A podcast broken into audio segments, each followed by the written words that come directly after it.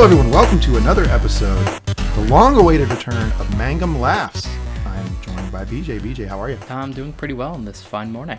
How are you? Man, we have taken a heck of a break from this podcast, but we are coming back to a doozy. We are going to review Dave Chappelle's newest Netflix special, Sticks and Stones. Yeah, it was uh, it was a fun one to do. Um, I, I, sort of joked at the beginning of this that we're doing uh, all the stand-up comedy that isn't funny, so you don't have to watch it. But, but this was this was really good. It was incredible. Uh, before we jump into it, do you want to do a little plug for Mangum Reads? I'm really enjoying what you guys are doing lately. Uh, yeah. So um, we essentially have two things going at once. So we have our main podcast that we are doing uh, Station Eleven um, which is a book that your your wife suggested. Um, and then we're also doing our uh, Pottercast within a podcast, Pottering Around, where we're doing a chapter by chapter read of uh, Harry Potter, which has also been uh, a lot of laughs. And that's very popular too, by the way. A lot of people listening to that, so that's great. which I'm not surprised. I mean, people love Harry Potter, except for you. yeah, pretty much. All right, let's jump into this special. Um, I'm going to put my cards on the table. I loved it. I felt like it was a real throwback to what stand up comedy used to be. Yeah. Um, 20, 30 years ago, where he routinely would set you up on a with a very offensive premise, probably something that you did not you don't actually believe, but you trust him enough to kind of bring you along mm-hmm. in a in a way that's funny. And, and at the end, you may not agree with his premise, but you certainly have enjoyed it, and he, he has presented what he, you know his premise in a logical way. And I guess the best example I can give of this is when he starts with not believing the Michael Jackson accusers. Yeah. Which I mean, I watched that documentary. Uh, I believed the accusers. I still believe the accusers, but I was able to laugh at his premise, and he brought me along in a in a really interesting way. What do you think? Yeah, I, I think he does a really good job of that, and like, I guess I, I'm torn as to whether I actually believe his the truth in his comedy rather than him knowing that it's a really funny joke. Right. Um, and I think that's some of Chappelle's genius is that he knows what a really good joke is and he knows what a really good setup is. And I think unlike some of the comics that we had before, I have no idea where his true thoughts lie. And I think that's what makes him so good at what he does and why he's able yep. to make such good TV. Yeah, he kind of says everything with a twinkle in his eye. Yeah. Right? Like you just don't know if, if he's being completely serious or not. Um, but then other things he'll hit on, and you're like, wow, he did, he took the mainstream opinion of this, right? Like his, as he put it, Jussie Smollett. Yeah. uh, he he went hard into what we all believe, which was that was just a crock of lies. But he was able to even attack that with a premise that we all know and believe in a way that was a little different and funny, especially when he talked about how I think the Af- the home uh, the gay community um, did not like that the African American community wasn't speaking up for him, and he said, "What you don't understand is we we are supporting him through our silence." Because we knew he was lying. really interesting take. yeah, um, I really did like that. Um, and I feel like before we go too much further, I have to tell you about a mistake that I made, which I, I feel like you'll appreciate.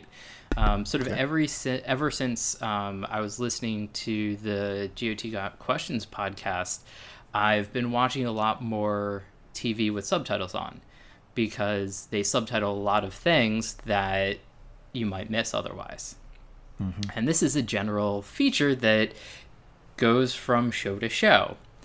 It is the worst thing for comedy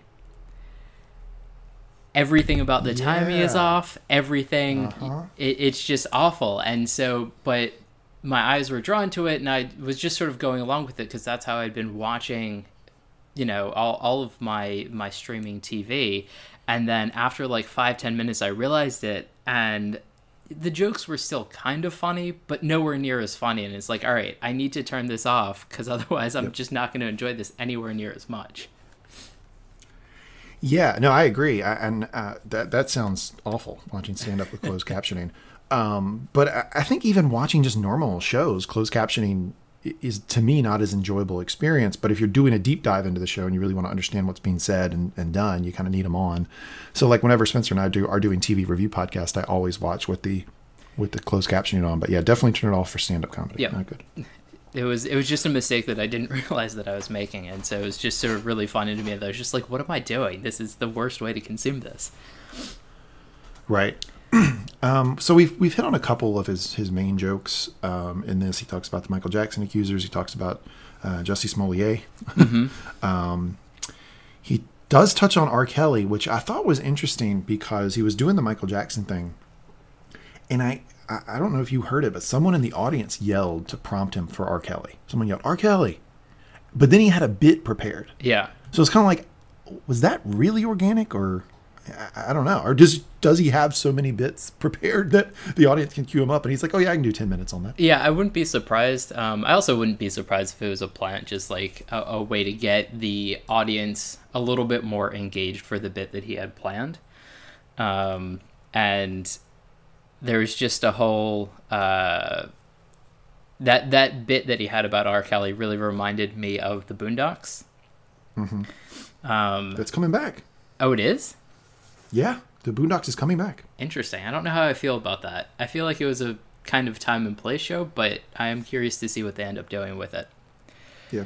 Um, but but yeah, I think it was kind of also a really good way of um, taking people back into his court with something that sort of everybody could agree on. With he probably lost a good chunk of the audience, not completely, but in in some respects with the Michael Jackson bit, and he do, has this really good thing that he does, which I, I think all comics do, and and in some sense where there's a pairing between sort of the beginning and the end and bringing bringing things full circle and, and referencing jokes at the end that you made in the beginning. Um, but he also does a lot of balance with how he does his comedy and so he had the the uh, Jussie Smollett bit but he also had the letter bit and so they're sort of opposite sides of a similar coin. And so he had the Michael Jackson bit and he had the R. Kelly bit. And so he touches on two sides of an issue, encapsulating much more of the crowd than if he only did one. And I- Yeah, I agree. I just think that's like a, a genius of how he does his comedy. Um, yeah, yeah, that's a really good point. I, I don't know, man. I, I I struggle with trying to figure out how to explain Chappelle, um, and I fear I fear this is going to be a pretty short pod because it's just brilliant stuff. Um, but I I always feel like he has a, he has a really great way, and I, I've not seen a comedian do this since probably prior, to make it seem like he's just riffing. Mm-hmm. It doesn't seem like a bit. And that because that's the thing, right? When it, I mean, I've done stand up as I talked about on this podcast before. When you when you set up a bit and it's very obvious it's a bit, people get mentally checked out. But with him, you just kind of feel like he's just talking. Yeah. And I guess that maybe that's his style, or maybe that's how he writes. I'm not sure, but it, it's really um, convincing when you're watching that he's just kind of up there going. Yeah, I, I think he does a really good job of playing off the the crowd and then taking pauses and taking enough of a pause and letting letting sort of the ebb of the last joke and or last bit calm down enough so then he can start the next bit that isn't like hammering away. And I think what what I noticed um, the first time I watched it, and then I watched it again, that and I I think I'd have to go back through his other stand up, but he turns around and he sort of mm-hmm. walks away Yeah. and then re-engages. And I think part of that, I wonder if he doesn't like completely want to laugh in front of the audience because uh, and that's a little bit of part of it but it, it also is a he disengages and re-engages and i think that helps set up how he does his comedy and so it's almost like uh, the ebb and flow of sketches and like a sketch comedy or something like that but you don't feel it as much because he's still always there Yeah, and that, that's a good point, especially when you consider kind of what I talked about earlier about it feeling organic. yeah when he does that sort of turn and huddle over laughing and walk away, I, I think it's planned, but it makes you think that he's just kind of breaking himself. mm-hmm Which again reiterates to you that this is an organic moment. This isn't something pl- planned because oh look he broke like he's he's huddled over laughing when he you know kind of uncontrollably right. Yeah. Um, and I think to me, what says the most about like how he plans this and that it is 100% not breaking is that sometimes he'll walk up the steps and sometimes he doesn't with the stage. So the stage is set up so there's like a platform in, in that's sort of in the crowd, a couple of steps, and then the main stage. And I I'm not hundred percent sure about this, but it, it sort of felt like when he was going to the next bit, he would walk up the stairs, and when he sort of was quote unquote breaking but had a little bit more in the bit, he didn't walk up the stairs. And so Yep. it was a very direct way of, you know, where is this break going? Is it going to the next bit or is it not? And it's, I would bet that his early stand up didn't have it as much, but his later stand up will because I bet that that has to do with uh, the TV that he did and knowing how to uh, basically change scenes better. Wait, he did TV? What? he he did TV? Never heard of it. uh, that that's that would be a pause for me of even going to a Chappelle stand up special. Is like I just don't want to hear people screaming, "I'm rich, bitch," and you know, do the Rick James thing. Like, oh yeah, guys, it was 12 years ago. Come on. Yeah, I agree with you about his sort of walking away, and I, I fully anticipate he structured the stage that way. Mm-hmm. He did a stand up special for Netflix not too long ago where he was sitting down. Yeah. And it was a very different tenor. He didn't have those sort of breaking moments, he didn't have big jokes that created big uproars of laughter. It was more of kind of string you along with sort of funny premises. Yeah. Um, so I think, to, to your point, I think he kind of does like, okay, I'm going for this type of mood or this type of reaction from the audience. So I'm going to have this type of stage and I'm going to interact with the stage in this type of way. All of it makes sense. Yeah. And I, I think that also probably has to do with him getting back into it. Um, he took a fairly long break from sort of everything uh, for quite a while. And I, I think that the past couple of, of things that he did and, and Netflix comedy specials was a getting comfortable with what it was again and maybe something that he was a little bit more relaxed with. Um, and he was also, uh, I don't know if you watch it, the comedians in cars getting coffee.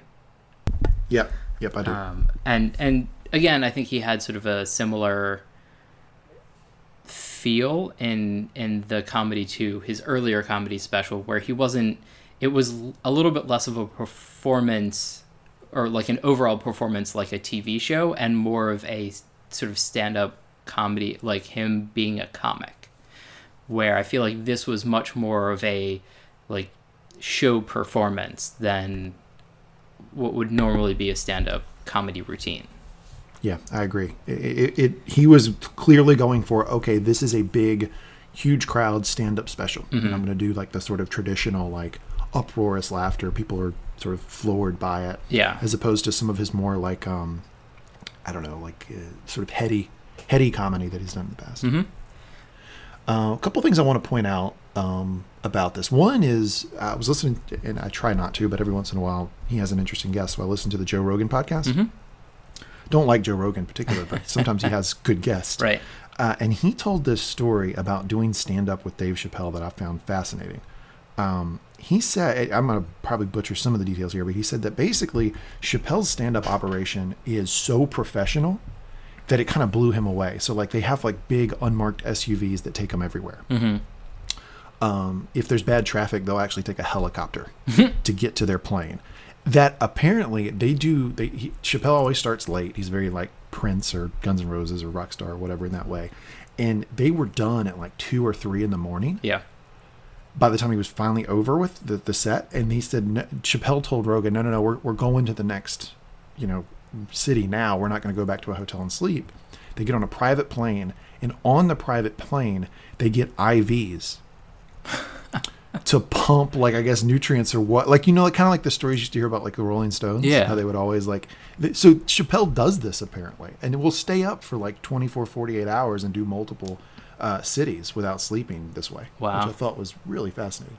Yeah, and kind of crazy. Um, I also like I have questions about this this stand up that um, I don't know if like I have there are any answers, but he made a distinct choice for like a GI Joe theme, which I thought was weird. Yeah. He does. He, that's a that's a common thing with him. He has this like weird jumpsuit with like a, a patch of a C on it Yeah. that he's been wearing for like ten years. I don't know where that comes from. Yeah, and then he did the stage, and, and it was just like, uh, you know, maybe he just, you know, grew up with G.I. Joe and, and that was a thing.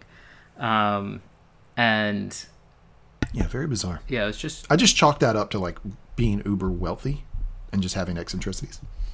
yeah, I mean, I guess it sort of also reminded me of, uh, again, you, you mentioned the stand up comedy of days of, you know, days past where there were interesting outfits that weren't like, I'm trying to fit in with the culture and, and, and be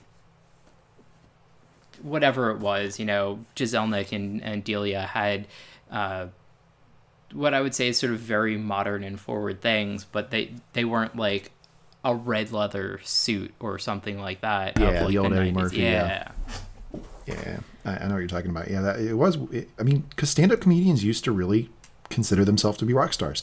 I mean, like Eddie Murphy would tour with like Aretha Franklin, Mm-hmm. like, or like um, uh, the P Funk, George Clinton P Funk. Like he would tour with rock stars because that's how he viewed himself. So he dressed like a rock star. Yeah. And it's preposterous looking now. So maybe that is some of the mentality from Chappelle that he kind of has this, you know, uniform or whatever um, that he owns. I think it's kind of strange, and it, it also appears to be a onesie. Did you notice that? Yeah. Which I think is a really interesting choice for, for doing stand up. Um, I guess he's sort of committed to whatever the bit is and you know can't can't take a break off stage very easily. Um, Well, knowing Chappelle, he may have a catheter in, and you don't know. it's a professional operation. yeah, I mean he is super committed. Um, I also th- there are sort of interesting little bits that I'm curious how much, um, and I assume a reasonable amount control that uh, Chappelle has in terms of like the final editing and and you know they always have uh, cameras on the crowd and so like how much to edit in and who to edit in. Um, there was an Asian Yeah. guy in the corner that was just losing his shit for random stuff that was like the funniest thing to include. Um, I don't know if you noticed that, but but it was sort of um, one of those things that, that like I really want to know what Chappelle's thought is in doing that because like I feel like a lot of other comedians go to um, people in the crowd that sort of back up the joke well and have like a a reaction that they want to pair their joke with and I feel like this Asian dude was just kind of off the wall and I feel like it wasn't a, a balance that that most other uh, Netflix specials and uh, taped events have in terms of like a crowd reaction to the joke, pairing sort of like what the comedian's joking about and an audience member that kind of fits well with that. Um, when Chappelle's talking about things with his wife, he'll often go to a couple and, and then focus in on, on the the female of the couple. And so like he gets that good sort of reaction pairing with the joke that he has. And this guy just like felt like there was just no rhyme or reason. Maybe just chappelle was amused by like his reactions and just wanted to include it because he thought it was funny. Yeah, so this is where you and the audience can call me racist, so go ahead. Um, but I wonder if that guy was a non native English speaker. I say that because I've listened to comedians talk about doing stand up in you know other countries where English isn't the first language folks learn, mm-hmm. and they they express it as it's a very difficult thing to do because the beats are different. yeah Basically, the way that they they hear English and what's funny and what lands with them is different than people who are native English speakers. mm-hmm. And so a lot of times they're not quite sure where the laugh is going to come. They're just doing their set and they're getting random laughs and they're not quite sure why. So I wonder if that could play into it a little bit. Yeah, and and I guess I feel like that plays into my thought that Dave Chappelle is just amused by this guy, and so it's like we have to put him in because it's just funny. Um, Yeah, it could be. All right, now we need to address the sort of response that this special God. I don't know if you've seen much of the press about it. yeah, I, I do I do get so Google pulls up things that it thinks that I'm interested in, so I did get quite a number of articles about the uh, letters joke. Um, I think it was interesting. He covered quite a in his jokes he covered quite a number of things that are hot button topics and some that are no longer hot button topics but were at some point and I think have calmed down enough that he feels like he can talk about them with the openness that he wants to. Um, I think that the Louis comments were, were in line with that. Yeah. Um, and uh, that actually reminds me of a joke that I, w- I want to come back to. But but so the letters uh, road trip was was like the big thing that got a lot of press, and I thought that it was really interesting that there were a number of LGBTQ comedians that wrote articles that were basically like, look, it, it's comedy. You know, he, he's pointing at something that exists and making jokes about it, and that's his right to do it. You know, some of them we didn't like for whatever reason, but, you know, I, I read a couple of articles that were in support of him that I think were a better tone than a lot of the ones that were just hating on him. And I think the joke that I well I was going to talk about a little bit more was first of all he acknowledged uh, the hate, but his talking about um, basically things he couldn't couldn't say while he was at Comedy Central. And it was like you can only talk about the jokes that you were personally sort of invested in. And so he could make black jokes and and use what most people would consider racist terminology because he's black and so then it's fine and i we talked about this in, in an earlier podcast that you know at some point you have to say that things are fair game and maybe there are better and worse ways that comics can treat them but like to only be able to talk about things that you are personally invested in is is kind of senseless because then can you only tell jokes to similarly aligned people? Like if I make Holocaust jokes, can I only do that to to Jewish people? Like at, at what point do we just say that the art form is limited to like only things that that are offensive to your people or whatever and and i think that's limiting in in a very weird way and so i personally much preferred the response of these are the things that we didn't like about the joke, but it's perfectly reasonable for him to talk about it and make those jokes. Yeah, I mean, I, I it's not going to surprise anybody to hear that I fall on the pretty far into the spectrum of everybody needs to settle the fuck down. Yeah. Um, because I, I mean, I don't think he, everything he did was pretty careful. I didn't think anything was really super clumsy. Um, even just using the letters instead of the phrases, right? Mm-hmm. So much it lands so much easier for people to say, "Oh, and the T's, nobody likes the T's," instead of, "Oh, the transsexuals, nobody likes the transsexuals." Like it, it just it was it, he was still being careful in how he was doing it. Um, and there's some parts of it that like I like don't agree with. Like I I think he was pretty dismissive of some of the acts that Louis C.K. has done, and I wouldn't be. Uh, and I also believe the Michael Jackson accusers but I that doesn't take me out of it. Like I actually kind of like when he starts with a premise that I disagree with, and then it's kind of a game of can he bring me along. Um, and part of what I think he does with these specials and how he does his material now is I honestly think he's gotten so good that he picks stuff you know to talk about that's going to be challenging for him mm-hmm. because he's just gotten so fucking good at stand up that like it has to be a game within a game. And so okay, well let's start with the Michael Jackson accusers are are either a lying or B should be grateful.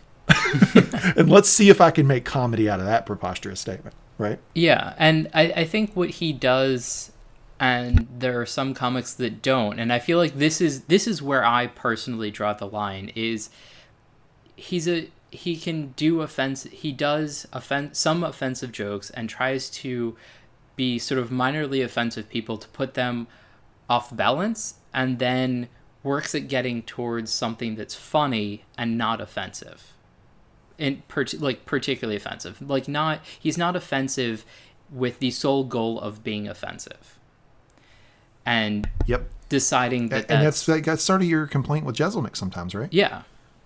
Um, where it's just like he's just being offensive. Like there isn't there isn't anything behind it. Where it's just like so uh, Chappelle was you know I you know I'm in line with the the Michael Jackson like he didn't do it. Like there's no way. I mean you know. And, and then he made the Macaulay Culkin joke. It's just like, I mean, come on. If there was ever a kid, and so That was pretty fucking funny. and like he brings it around to a point that like I didn't expect and I think really ties it together in a way that is funny because it it's it's turning the offensiveness. It's it's not like directed at the audience. It's sort of directed sideways to a third person, a little bit at himself, and and I think that's where a lot of the offensive comedy lies and it requires that extra step to actually be funny. Yeah, yeah, I, I agree with you. Um, but goddamn, that was a funny premise. Like, if there was a kid that you, oh my god, what's so funny too? Because you, you see where he's going, and it's so offensive, but so funny that it to me, it, I just had belly laughs. Um, okay, well, I think we're kind of in agreement that this special probably didn't deserve some of the harsher treatment it got on online, even though there are some topics he covered that you know obviously are going to be hot button issues for people. Um, before we wrap up, um, do you have a favorite joke, fa- favorite segment that he did? Oof. Um, And I can start if you'd prefer. yeah, if you would.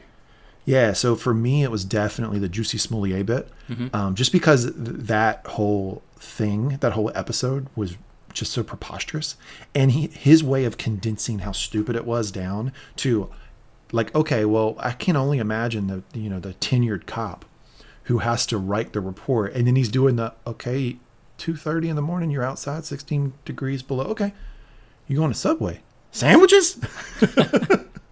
and he's like going through like from the cops such a great way to frame it to the audience from the cops perspective how stupid this story really is.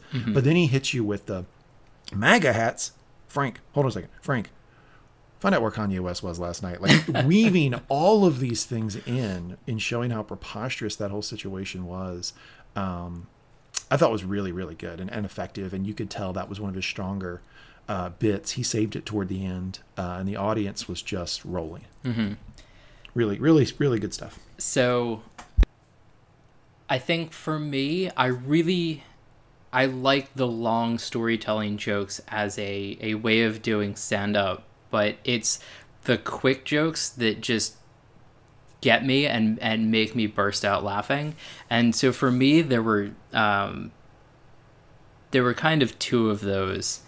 Um, and one was very random and I feel like shouldn't have been as funny to me as it was, but he did his like little impressions bit and he was sort of clearly leading the audience into like this when he was doing the slack jawed like I'm an idiot. I feel like he was clearly leading the audience towards like, oh, this is Trump, and even somebody called that out. And he's like, No, it's you. You were the worst people ever because if I do anything wrong, you're gonna jump on me. And just that that tickled me. Um, because that has happened so often to so many comedians doing um, his style of comedy.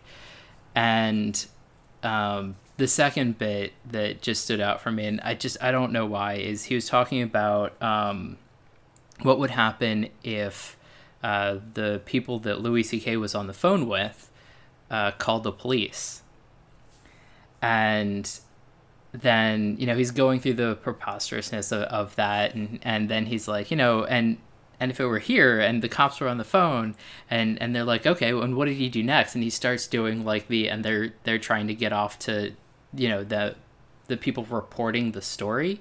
And he's you know doing that exaggerated like you know them stroking themselves. And that just like i don't know but that just killed me. Yeah, yeah, both really good, really good segments there. But anyway, I I, I think I give this a probably a A, A or A minus. Yep, I definitely would go go around there just because I watched it a second time and I laughed. Um, basically, That's you always know, a good indicator. Yeah, yeah, um, there. I, I think it's you know fairly top stand up comedy where you can watch the same thing again and still laugh. You know, again, it's not going to all, all be a surprise, but, you know, there are definitely bits that I forgot from the first time, but it was just, it was a lot of fun the, the entire way through. Yeah, I agree. I am glad we are back with Mangum Laughs. Let's do this again, not every eight months. definitely. cool. Thanks, BJ. Yeah. Always fun. Yep.